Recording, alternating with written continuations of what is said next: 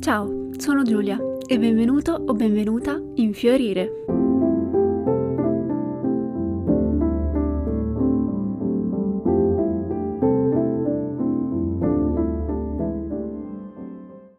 In questo episodio vorrei fare qualcosa di diverso.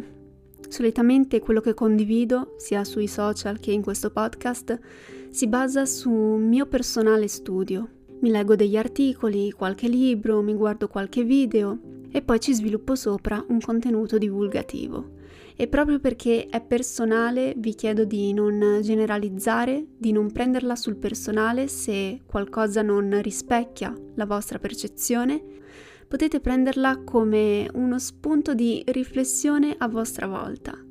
Quello che dirò non vuole assolutamente essere una verità assoluta, è semplicemente la mia percezione in base alla mia personalità e a come io percepisco il mondo e siamo tutti diversi e diverse. Però magari lì fuori c'è qualcuno che percepisce il mondo in maniera simile a me e per questo ho deciso di condividere questa riflessione. Ma vi prego di non generalizzare e di non prenderla sul personale per qualunque cosa. Visto che ci avviciniamo all'estate, vorrei condividere una mia riflessione personale che è nata ormai più di un anno fa e che continuo a ripensarci sopra sulla parola vacanza. Io penso che la parola vacanza sia intrisa di aspettative sociali, soprattutto da quando ci sono i social, e con questa frase mi sento molto boomer, scusate. Da quando esiste la professione dell'influencer, e tra parentesi io non ho niente contro la professione dell'influencer, siamo bombardati di foto in posti da sogno e durante il periodo estivo questo genere di foto quadruplica. Ad alcune persone possono piacere, ad altre possono far percepire sensazioni poco piacevoli, perché diciamocelo, c'è chi può permetterselo e chi no, c'è poco da girarci intorno. C'è la foto della coppia nella piscina strapiombo in Grecia, la ragazza che dondola sull'altalena Bali, le spiagge in Puglia, le ville in Sardegna, Alberobello, Portofino, ma il punto è che questo ci ha portato a credere che la vacanza sia quella, sia quel genere di esperienza che vediamo fare agli altri, sia andare in un hotel meraviglioso, con una vista stupefacente in un posto dove vanno tutti, altrimenti manchi di riconoscimento sociale. Ovviamente c'è chi è più influenzato da queste meccaniche e chi meno. C'è a chi piace andare in hotel lussuosi per puro gusto personale e va benissimo così. Ma personalmente tutto questo mi ha portata a non sopportare più la parola vacanza, perché la collegavo direttamente a divertimento obbligato, post instagrammabili, magari con l'aspettativa di dover andare anche all'estero, apparenza, felicità assicurata, tanta gente e socializzazione.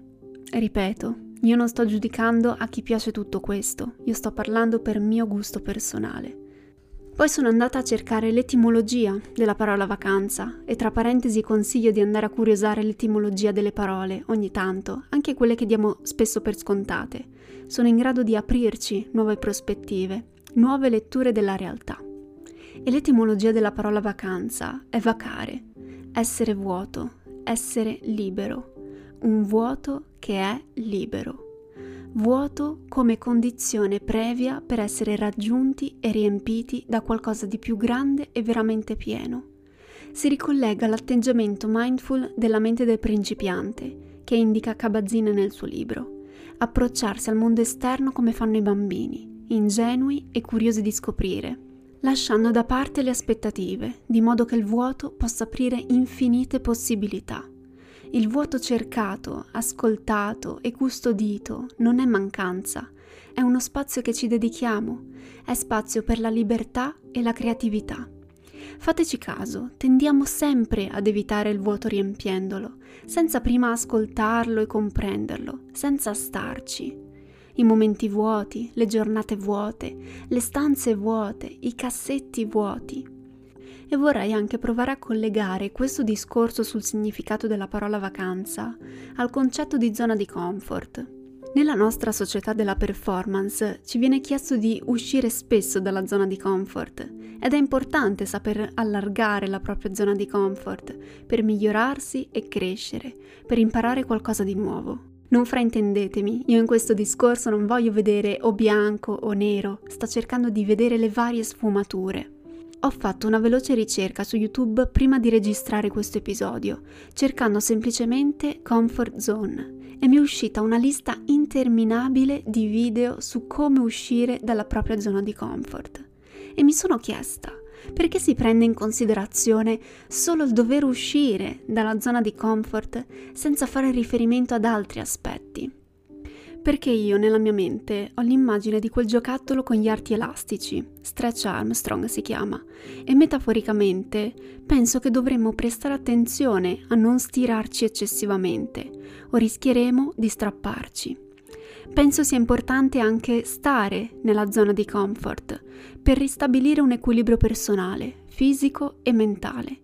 Ed ecco come si collega la mia riflessione sulla vacanza alla zona di comfort.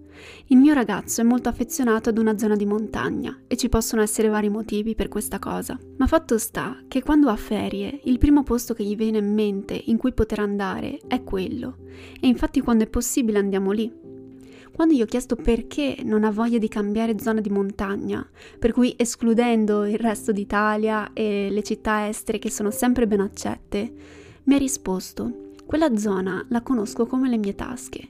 So dove si mangia bene, il cibo è sempre al primo posto, soprattutto in montagna. So come sono i percorsi di camminata, conosco i collegamenti delle funivie, conosco le strade, mi viene tutto facile.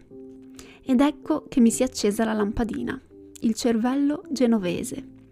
Il cervello genovese è una grafichetta che feci l'anno scorso, due anni fa, per spiegare perché facciamo fatica a fare cose nuove. Dove il cervello può risparmiare energia, possiamo essere sicuri che risparmierà energia.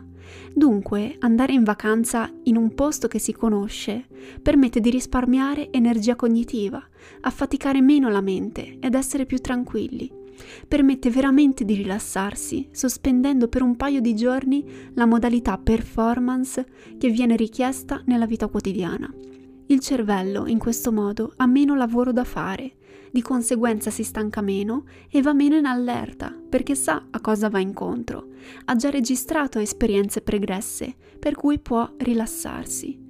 Saper stare nel vuoto in vacanza, qualunque cosa la parola vuoto voglia significare per noi, senza fare per forza qualcosa solo per dimostrazione sociale, ma perché noi vogliamo farla Comunque, cercando su Google Scholar Comfort Zone, ho trovato un articolo molto interessante di Mike Brown, che trovi anche nella descrizione, che si chiede se effettivamente il concetto di zona di comfort è un modello di apprendimento oppure più una metafora da utilizzare con parsimonia.